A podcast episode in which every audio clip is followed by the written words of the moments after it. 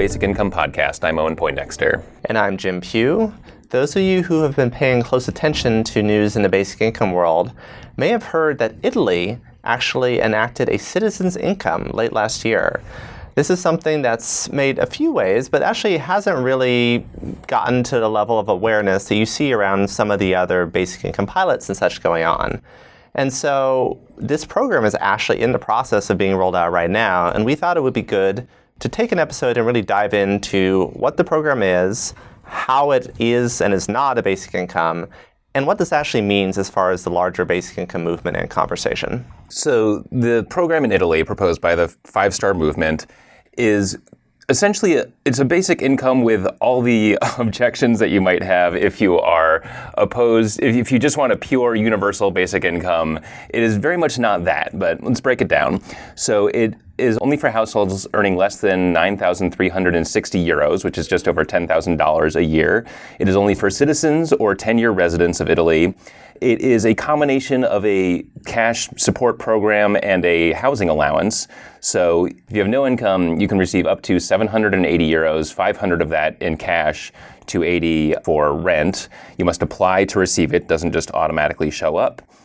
Uh, and also there is a real estate and financial assets limit. So it's not just for people with low income. If you have a big fancy house or financial assets over 6,000 euros, you also are ineligible to receive it.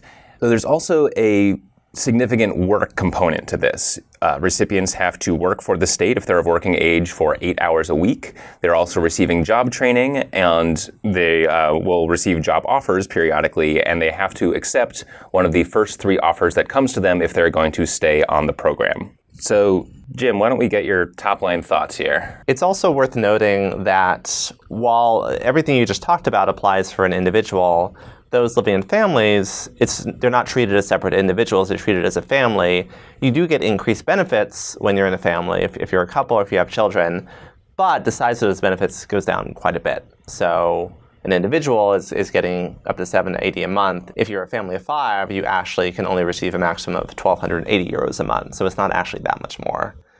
So I think there's a lot to unpack here. And I, I would just say that on one hand, I think it's great that Italy is exploring more cash benefits. I think it's great that they are ramping up the support to people in the country who are living in poverty. I definitely have a lot of reservations around what this program is. I think that the conditions that are, are being put on people, the having to go through this, this work training and, and accept job offers, having to apply for the program, I think one of the things that really attracts us to basic income is this idea of, of its liberating effect, that it, it, gives people this sense of much more agency in their life, that they, they are being empowered to accomplish things. I wonder if having all of those hurdles attached to these cash payments is going to mean that you, you really don't get this in Italy to anywhere near the same degree that, for example, you've gotten it in Ontario where they've been doing their negative income tax pilot there. Yeah, that point you make about basic income should be a liberating force is, is really salient to me here. I think the one of the major red flags here is the work requirement and how it does seem to mostly be about funneling people into a job. I feel like there's this temptation that a lot of people have when they're designing programs like this to use basic income as a form of control. That as long as you're, you know, we're used to, I give you money, you give me something in return. So, you know, the, the state's giving out money, what's it getting back? And I feel like that's one of the major mental leaps that we have to make, that we have to get people to start talking about that this isn't about control, this is about liberation. This is about what we actually want society to, to look like and what options we want people to have. Yeah, and I, I think that, I mean, this is something we won't know until we know. And so it will definitely be interesting to watch the rollout, which is, they're slated to start issuing payments in April. So it's, it's really coming right up. But I, yeah, I think we're going to have to pay close attention and see what the public reaction and perception around this is to understand when you have a program with, with those requirements included, does it actually feel really any different than existing welfare programs that have existed to date? The other piece that actually really, really concerns me is who is actually going to receive the necessary level of support. So I think one thing that's nice is that Italy, they call it a citizen's income. It can go to foreign residents, but only if they live there for 10 plus years. So Italy has a pretty sizable population of foreigners who are not citizens, who have not lived there that long. And it's a population that has a decently high poverty rate. So what they've now done by enacting the citizen's income is create this tiered system where those people are not going to be able to get anywhere near the same level of, of, generous support that other people in the country are. And so this is this is something I brought up before in other contexts, but I, I worry a lot about what sort of classism you might be instilling if you have that separation, if, if you end up with this sizable population that is being left out. And what, what that looks like in the long run. I mean, I guess if you live there long enough, eventually you qualify, but 10 years is a long time, and who knows what happens in the meantime. Yeah, and I think that that number is really where my opinion kind of shifts on this. If it was three years, like, okay, that, that shows some commitment to the country, but it's not a long time. If you come in, you know, basically in poverty, you can see the, the light at the end of the tunnel there. Whereas 10 years is, yeah, that's, that's a big chunk of your life. And yeah, I just feel like basic income on the more positive end of it can be this source of national pride. I can imagine it as something where you're really proud of your country for making sure no one is left behind. And, and so that does indicate some kind of line about who's in and who's out. But the very close flip side of that is that it can be a source of nativism and that you know we get it because you know in this case we're Italian or it's very easy for me to make the jump to we're American and you don't get it because you're you're foreign you're not from here and yeah, that's scary. And it, it's easy to imagine kind of this, this underclass of immigrants who are kept down uh, specifically because they are immigrants. And to, to think that that kind of hinges on that number of how long you have to be in, in the country is sort of a weird thing. And with Alaska, their program, you have to have been there for a year. And I think it was originally more than that, but that was challenged in court. And so now it's one year and that feels fine to me. You know, it's not just like you show up, you know, in your first the first month you pay rent, you get money from the state. Uh, but you know, a year is fine. Whereas ten years feels like too much. I don't know where it is in the middle that I start feeling bad or good, depending on which direction we're going. But I think it's a crucial question. I think that's right. I I did see that there were reports during the debates around Italy's citizens' income where people were talking about five years for a while. But it's worth pointing out that right now, the government of Italy, it's primarily being led by the Five Star Movement, which is it's a populist movement. It tends to be mostly anti-establishment, but they're also working with the League Party, which is at least far right, very anti-immigrant party. So it's understandable that there would have been pressure to exclude more people coming from, from that segment of the government. And so I, I wonder if that's why they ended up with 10 years instead of five years, which I think I personally agree. I think something like two or three years seems much more reasonable to me. Five seems not outside the realm of like, okay, like, can you get by in five years and you start getting the benefit? Maybe there's a way that works. But yeah, 10 seems like a very, very long time.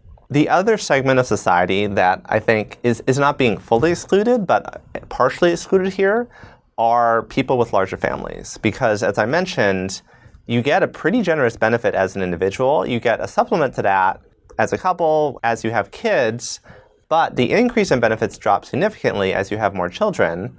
That's something where if you have a family with three, four kids who is struggling financially, they're not getting anywhere near the amount they need to actually get by. And that that doesn't just mean that that's cruel in the moment. That's actually it's a question of how much you're investing in the next generation. If you're not actually giving children an environment where they have enough to be able to, to feel comfortable in, you're effectively sabotaging their life trajectory. We have so much evidence that childhood poverty has long lasting ramifications that it means people end up being less productive throughout their lives. And so, when thinking about the longer term, I think that seems like a very big flaw to me in this program we had Almaz Zelleke on uh, a while back talking about how important it was to actually include a sizable child basic income as part of any larger universal basic income program, specifically because if you really want to talk about ending poverty, that is mandatory. Yeah, and that's the sort of thing that makes me wonder what exactly are the goals of this program. And I will admit near total ignorance to Italian politics, but I wonder if they just wanted to call something a citizen's income, and, and they're not calling this a basic income, they're calling it a citizen's income because there there are elements of it like that that you wonder if it if it just sounds right. I don't know how much policy research was invested in this and if they started with a goal and design, you know, looked into the research to figure out the path to get to that goal, that's you know what you hope, I guess, but some of this just seems like like the 10 year thing it just kind of sounds right to someone and and the the child thing um, or diminishing returns for a larger family just it sounds like the sort of thing where there are a bunch of people in a room and they said, well, we can't give this to people with huge families because then people will just have too many kids. And so that became the policy. I'm obviously speculating here, but it feels like they wanted to have the energy around basic income as part of this populist movement, and the policy is just kind of a little bit slapped together. And so inevitably, you're going to get some people left behind there. It makes me wonder how I would feel about this policy if it wasn't called citizens income or basic income, if it was just you know a, a workfare program, I guess that's kind of a pejorative term, so people wouldn't actually use it. But if it was kind of like a workers' welfare program, I mean, for one, I don't know if I would have even heard about it. But two, it might have slotted more into the place in my mind where I put things like the ITC, where it's like, okay, this is a program that is flawed, but it'll get a few people, uh, or more than a few people, out of poverty. And part of me tries to lean more into that optimistic view of it where, you know, people are going to get cash. People are going to be pulled out of poverty because of this. Uh, people's lives will be a little bit easier. Uh, you know, some people will probably, you know, be pulled back from the precipice of, of poverty through this program. And so compared to the gold standard of universal basic income, it falls well, well short just as something that wasn't there before and is now going to be there starting in April. I don't know, maybe it's a good thing, but it does have a lot of these narrative issues around citizenship and as flaws as a policy around not getting people out of poverty. So I keep going back and forth between those two poles. I think that's an important point, and, and I agree that were this not presented in the frame of basic income, I, I don't know whether we would have heard about it at all it's really only because the Five Star Party talked so much about basic income during their campaign. I think that that was that was a banner they were flying for this, and so that's how it's been presented publicly to a large degree. But yeah, I mean, if you think about it, this really just resembles pretty traditional welfare programs in, in, most ways. It does have a component of unconditional cash, but that's been true for welfare for, for a long time when you have programs that are targeted specifically towards lower income folks. Yeah, I, I mean, I would say I think I mentioned earlier, but if I if I'm choosing between this and just the pure negative income tax, 100% negative income tax, I think that gets that, that brings us so much closer to the elements of basic income that I, I, I think we think are important. And I, I, would say, seeing the response from recipients in Ontario, we, we have hard evidence that that sort of program does lead people to respond in a way that we believe and hope that, that basic income will lead people to respond. So I would say I'm honestly a bit worried that this is being labeled basic income, not only because of the, the different issues we've discussed around it, but I mean, I have no idea how well the Italian government is actually going to implement this. And if they do it poorly, and it turns out there's fraud in the system, if it turns out that the, the people being excluded is, is causing an increase in crime or whatever sort of pitfalls and, and negative ramifications you can imagine, if those happen and then that is associated with basic income, that potentially pulls us farther back as opposed to getting ahead here. Yeah. I find it very interesting that they wanted to call something basic income. And if you look at some of the, the bills that are getting introduced by a lot of Democratic presidential contenders in the US right now, a lot of them are about as much of a basic income as this is, but they seem to be very careful to not call it basic income. It always has some other frame around, you know, helping working families or helping children or whatever it is. Yeah, it, it makes me wonder how the basic income narrative is is playing out there. Uh, it seems to be a rallying cry of some sort, so that's a positive in some ways. But yeah, you worry that it leads to a lot of bad headlines and becomes another government program that people just kind of demonize the way they demonize a lot of other government programs. And especially if it doesn't ha- actually contain a lot of the principles of universal basic income around universality and actually getting people out of poverty. So I don't know. I guess we'll see. yes, we'll keep you posted if we if we hear any updates on, on how the program is going. Well, that'll do it for this episode of the Basic Income Podcast. Thank you for listening. Thank you to our producer, Eric Davidson. If you like our episodes, please do make sure to check us out on Apple Podcasts or the podcast service of your choice. Leave us a rating and review. We want to hear from you. Also, tell your friends. We want more people listening to this. And we will talk to you next time.